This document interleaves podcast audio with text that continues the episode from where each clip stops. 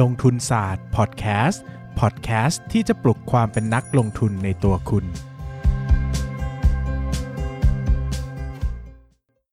สวัสดีครับ ยินดีต้อนรับเข้าสู่รายการลงทุนศาสตร์พอดแคสต์รายการที่ชวนทุกคนพัฒนาความรู้ด้านการเงินและการลงทุนไปด้วยกัน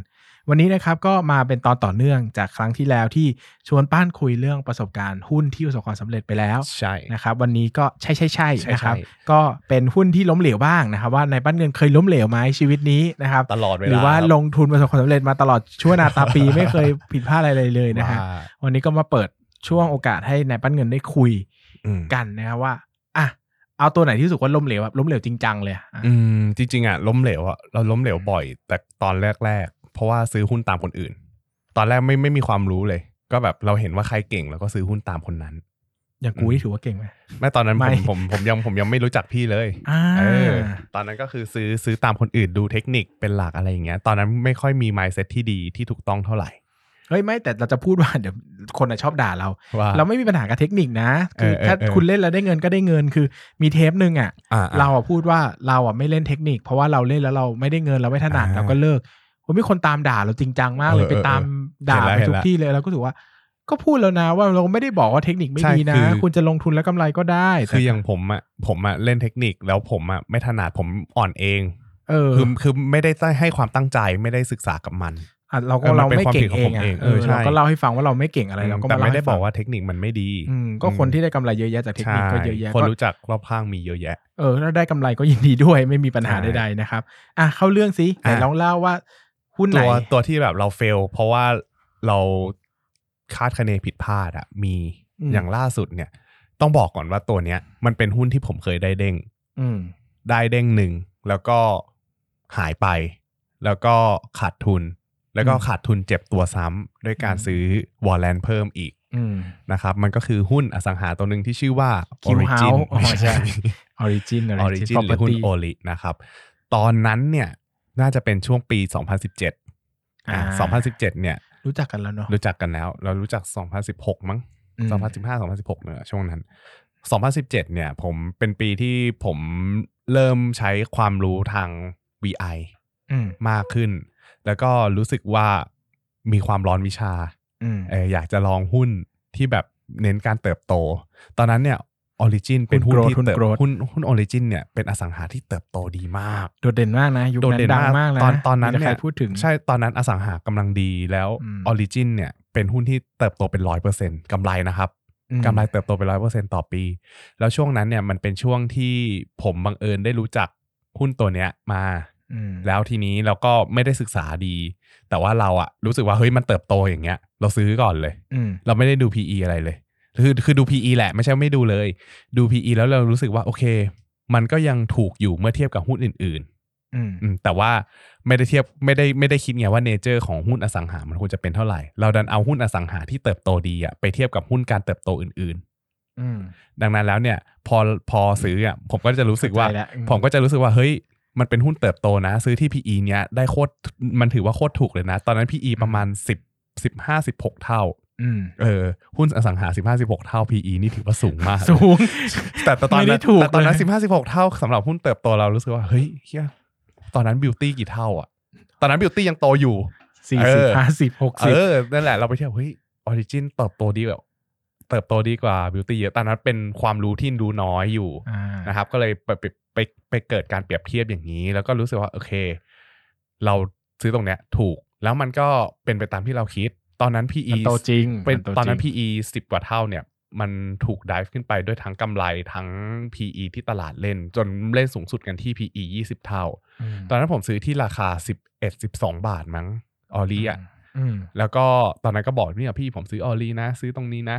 เออมีเหมือนกัน แล้วมันก็ขึ้นไปที่ 20 กว่าบาท อืม ก็ได้เด้ง จำได้ หนึ่ง จำได้ว่าขึ้นไปเยอะเยอะ แล้วแล้วมันขึ้นเร็วด้วยคือผม โอ้ยแต่ ซื้อ นั้นนัดเด้งทุกคนในกลุ่มเลยนะจำได้ไหม ใช่ใช่ ทุกคนจะมีหุ้นเด้งคนละตัวแต่คงไม่เหมือนกันเลยนะ เออ แต่แบบ เออเออ ปั้นก็จะมีออลิตอนนั้นเราก็จะมีบิวตี้ เออ เพื่อนอีกคนก็จะมีอะไรวะ ฟอร์สมาร์ทปะ เออมั้งมีแบบ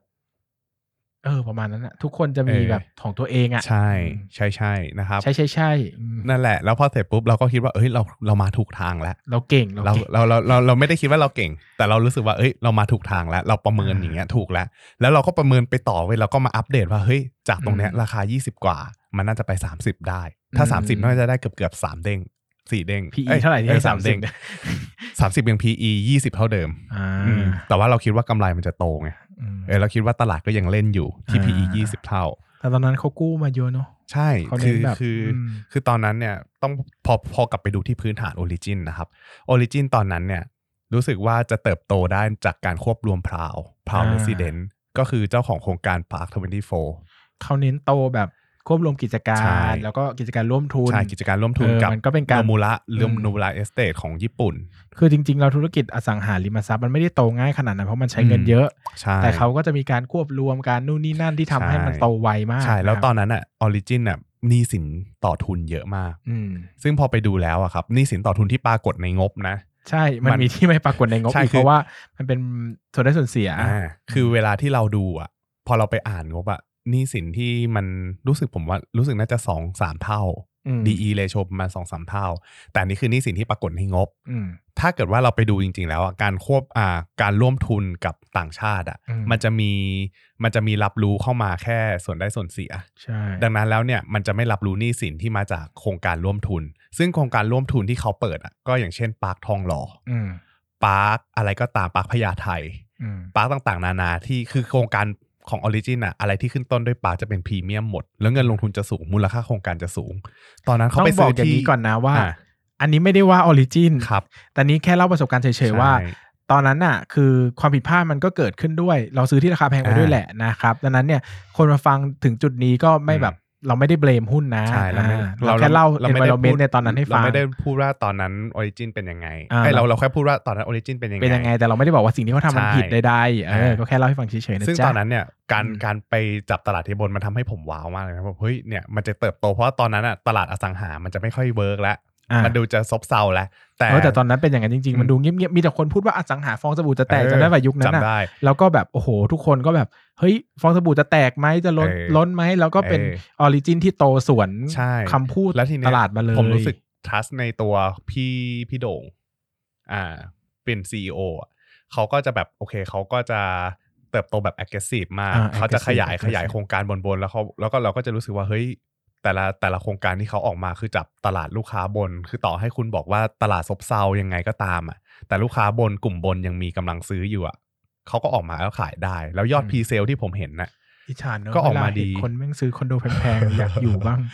เออ นั่นแหละ ผมผมก็เห็น อยาก ว่าเฮ้ย รวย เขาก็เขาก็ทำพรีเซลยอดพรีเซลได้ดีอะไรอย่างเงี้ย แล้วก็รู้สึกว่าเออ อย่างนี้มันน่าจะไปต่อได้ แล้วก็เราประเมินมูลค่าเพิ่มเข้าไปอีก อะไรประมาณนี้ แต่ตอนนั้นอ่ะ ทุนเราอ่ะสิบกว่าบาท อืม อืม แล้วแล้วแล้วพอเสร็จปุ๊บ ราคามันก็ขึ้นไปสูงสุด ผมจำไม่ได้ว่า 20 เท่าไหร่ อืมแต่ เออ ยี่สิบกว่าบาทอะมีแน่ ใช่ แล้วก็พอหลังจากนั้นเนี่ย ราคามันก็เริ่มลงมา ทั้งทั้งๆที่กำไรมันยังเติบโตดีอยู่นะ อืม เออผมก็งงว่ามันเกิดอะไร แล้ว อืม ประกอบกับช่วงนั้นอ่ะ มันแจกวอลเลนอ่า อืม แจกวอลเลนจับกับจะให้กับผู้ถือหุ้นเก่า แล้วแจกวอลเลนตอนนั้นผมจำได้เลยว่าเข้าตลาดมาน่าจะประมาณ 4 บาท 5 บาท อืม แล้วทีนี้พอเสร็จปุ๊บ เราก็ด้วยความที่เรารู้สึกว่าออริจินอ่ะมันจะโต ดังนั้นถ้าซื้อวอลเลนอ่ะแล้วมันอินเดอร์มันนี่อ่ะ อืม หุ้นหุ้นลูกมันจะวิ่งตามหุ้นแม่ เราประเมินหุ้นแม่ไป 30 กว่าบาทแล้วไงดังนั้นแล้วถ้าเกิดว่าหุ้นแม่ไปถึง 30แล้วก็ประเมินว่าหุ้นลูกมันน่าจะวิ่งไปได้ที่เท่าไหร่ ซีดนะ เออแล้วก็เข้าไปซื้อหุ้นหุ้นลูกเพิ่มขึ้นไปอีก อืม อืมก็ซื้อ Origin w a r หนึ่งเพิ่มเข้าไป จาก อืม ที่เดิมจากเดิมที่ถืออยู่แล้วก็เอาเงินไปซื้อเพิ่มอีก อืม อ่านั่นแหละ แล้วพอเสร็จปุ๊บ พอหลังจากที่เราซื้อวอลเลนเสร็จ อืม ราคาแม่ค่อยๆไหลลง หลุดหลุดยี่สิบหลุดยี่สิบก็ยังไม่ขาย แล้วตัวลูกก็ราคาลงมา โดยที่เรายังศรัทธาอยู่ว่ามันจะขึ้นไป 30 อืม ยังไงก็ตามทุน ตอนนั้นผมยังคิดอยู่เลยนะว่าผมมาทุนต่ำ อืม ทุนต่ำที่นี้คือ 10 บาท ซื้อที่ PE 10 กว่าเท่า อืม มันก็ไหลลงมาไหลลงมา อืม ไหลลงมา แล้วประกอบกับตอนนั้นรู้สึกว่าจะมีจะมีเขาเรียกว่าอะไรอะจำไม่ได้แล้วว่ามันไม่ใช่แตกพา อืม ทำอะไรสักอย่างจำไม่ได้แล้วแล้วแบบราคาราคามันจะดิสคาวลงอ่า อืม ถ้าจำไม่ผิดอาจจะอาจจะปันผลหุ้น เอออาจจะปันผลหุ้นปันปันผลหุ้นใช่ใช่ปันผลหุ้น ปันผลหุ้นออกมาแล้ว ราคามันก็จะดิสคาวลง อืม อืม แล้วพอดิสคาวลงเสร็จปุ๊บ เราก็จะเริ่มเริ่มงงแล้วว่าเราซื้อกันที่เท่าไหร่กันแน่ เออ อืม แล้วพอเสร็จปุ๊บ มันก็ไหลลงมาเรื่อยๆ พอพอปันผลปุ๊บ มันไหลลงมาแบบเร็วมากเลยนะ มันไหลลงมาไหลลงมาไหลลงมาจนรู้ตัวอีกทีหนึ่งอะในพอร์ตมันไม่ได้แสดงกำไรแล้ว เออพอร์ตพอร์ตของผมอะมันเริ่มมันเริ่มจะขาดทุนแล้ว ก็คือกำไรเด้งหนึ่งที่เคยได้ะ ถือ หาป เยอะไหม ดล สัดส่วนพอร์ต ตอนนั้นอะถือประมาณสี่สิบเปอร์เซ็นอันนี้คือรวมรวมรวมลูกแล้วนะ เออ ซีดซีดซีด แล้วทีนี้เนี่ย แต่เดิมแต่เดิมแต่เดิมมันมันสี่สิบเปอร์เซ็นเพราะว่ามันโตขึ้นด้วยนะ อื มันมันสี่สิบเปอร์เซ็นเพราะเติมเดิมทีอะ อ่า ไม่ได้ถึงขนาดนั้น มันโตขึ้ น่านจะ มา สักสักยี่สิบป่ะ ใช่ แล้วมันก็โตมาเป็นสี่สิบ อืม อืมแล้วประกอบกับตอนนั้นอ่ะ พอพอมันพอมันเริ่มลงมา ผมขายตัวแม่ก่อน ม เออเพราะขายเพราะขายขายตอนนั้นนะเหตุสาเหตุในการขาย เพราะว่าเรารู้เรากลับมารีเช็คแล้ว รู้ว่าผิดทางแล้ว ม รู้ว่ามันมีหนี้สินเยอะแล้วมันไม่มั่นคง หมายถึงว่าในมุมุมมองของผมอะผมมองว่า การที่มีหุ้นมีหนี้สินเยอะ มันจะไม่มั่นคง อืม ถึงจะเป็นอสังหาก็ตามที่จะต้องใช้หนี้ในการดำเนินธุรกิจ แต่ว่า อืม การที่มีเยอะเกินไปมันไม่มันคง แล้วประกอบกับอย่างที่บอกว่า เวลาดูหุ้นมันต้องดูหุ้นว่าแบบธุรกิจร่วมทุน หรือว่าธุรกิจร่วมค้า มันไม่ได้แสดงหนี้สินในงบการเงิน ถ้าเกิดว่าตรงนั้นเขาใช้หนี้อีกล่ะ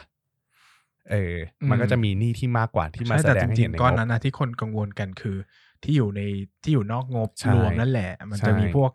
ที่มันเป็นส่วนได้ส่วนเสียเนาะอันนั้น อืม ก็ก้อนใหญ่เหมือนกันนะ อืมคือโครงการอ่ะมันมันมูลค่ามหาศาลครับ ที่ที่เขาเอาไปร่วมทุนด้วย อย่างที่บอกว่าเขาจับตลาดบนกับร่วมทุนมาตลอด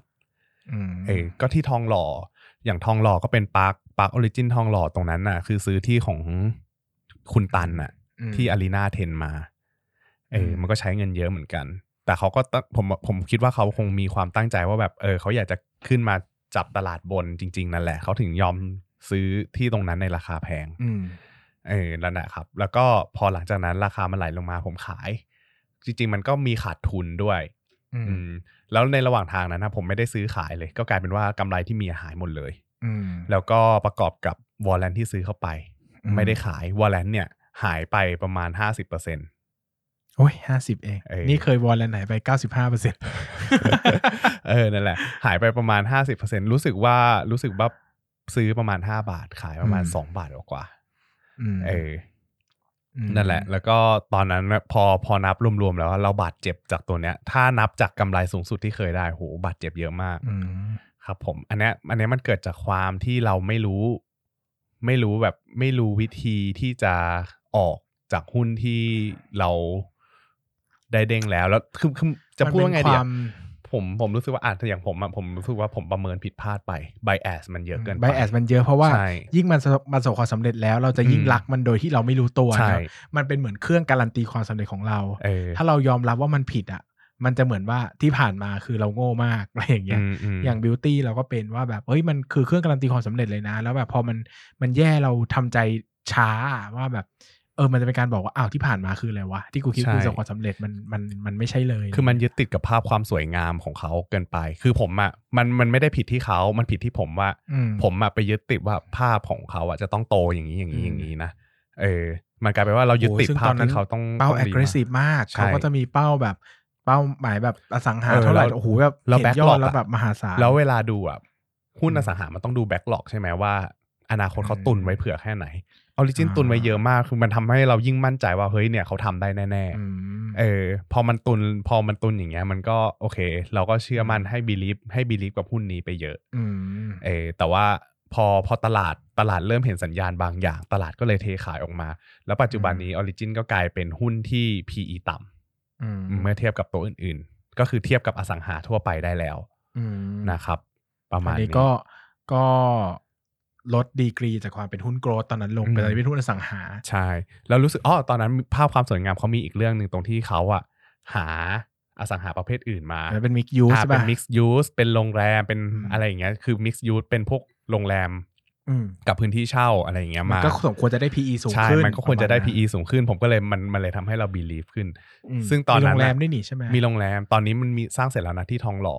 อืม อืม Stay Beach มั้ง Stay Beach ทองหล่อ แล้วก็มีที่ไปจับตาตลาดต่างจังหวัดตรง EEC อืม เออไปเขาเขาพูดประมาณว่าไปยึดหัวหาดไว้ก่อน เพราะว่า อืม เดี๋ยวอนาคต EEC มันจะเกิดอะไรอย่างนี้ ม แล้วก็ยิ่งเชื่อเข้าไปใหญ่ แต่ละ อืม แต่แต่ว่าแต่ว่าเขาก็ทำได้จริงนะเขาก็ทำได้ตามที่เขาบอกทั้งหมด แต่แค่ตลาดตลาดเขาปรับ PE ให ให้กับหุ้นตัวนี้เอง แล้วก็ไม่ไม่ได้ให้ความเชื่อในเรื่องของหนี้สินที่เยอะอะไรอย่างนี้ อืม นะครับแต่ว่าแต่ว่าตามตามแผนตามอะไรเงี้ยเขาทำได้ตลอด อืม เท่าที่เห็นนะจากจากตัวเลขที่แสดงในออฟเดย์บ่อยๆ แล้วก็ แต่ ยั ยุ ง ค มี นั้น ตามเขาอยู่ ยุคนั้น บ้าง พี่อีมันสูงด้วยแหละ อื อืม ม มันก็เลยแบบ แต่พอพอเรามามองตอนเนี้ยเราก็คิดว่าเฮ้ยเราเคยซื้อหุ้นอสังหา PE สูงขนาดนั้นด้วยเหรอวะ อืม เออมันก็มันพอพอพอเราได้เรียนรู้ ว่า อะ ทุกวันนี้ก็คือเอ๊ะตอนนั้นกูเคยถือหุ้น คราฟปลีกพีอีสูงขนาดนั้นด้วยแล้ววะ เออ ดูเดือดมากยุคนั้น ครับผมก็ประมาณนี้ ก็เป็นเออละเอียดดีเนาะเป็นประสบการ อื ณ์ ม ที่ดี แล้วก็ผมว่าเราได้ไอเดียตรงกันอย่างหนึ่งว่า พอมันเป็นหุ้นที่เราประสบความสำเร็จแล้ว อืม เราจะรักมันโดยไม่มีเหตุผลโดยที่หลายครั้งเราไม่รู้ตัวด้วยนะ ใช่ เหมือนว่าเราก็บ่นนู่นบ่นนี่กับมัน แต่เราไม่ยอมขายมัน ซึ่งผมกับป้านเป็นเหมือนกันซึ่งสังเกตไหมว่าพอผ่านไปแล้วเราเรียนรู้นะ อืม หลังๆ เราไม่ค่อยอินแบบไม่ได้รักขนาดนั้นถึงเวลาขาย อืม ก็ขายง่ายขึ้น รู้สึกว่าเออถึงเวลาก็ต้องไปอะไรเงี้ยไม่คือไม่งั้นเรา มันต้องมีสักช็อตหนึ่งแหละที่คนต้องเรียนรู้ว่าคือต้องกำไรเยอะๆแล้วไม่เหลืออะไรเลยนั่นแหละ อืม ผ่านจุดนั้นไปได้ผมว่ามันก็จะได้การเรียนรู้ที่ ใช่ ดีนะครับสำหรับวันนี้ก็ขอบคุณปั้นเงินมากนะครับ ครับผม ที่มาแบ่งปันประสบการณ์การลงทุนดีๆนะครับแล้วก็ดีนะ เพราะว่าปกติผมไม่ได้ลงทุนอสังหา ก็มาฟังปั้นเล่าน่าจะได้เห็นมุมมองอีกอย่างหนึ่งที่คนที่ลงทุนอสังหาริมทรัพย์ควรจะรู้ไว้นะครับสำหรับวันนี้ก็ขอบคุณทุกคนมากครับ สวัสดีครับ สวัสดีครับ อย่าลืมกดติดตามลงทุนศาสตร์ในช่องทางพอดแคสต์เพลเยอร์ที่คุณใช้ แล้วกลับมาปลุกความเป็นนักลงทุนกันใหม่ในลงทุนศาสตร์พอดแคสต์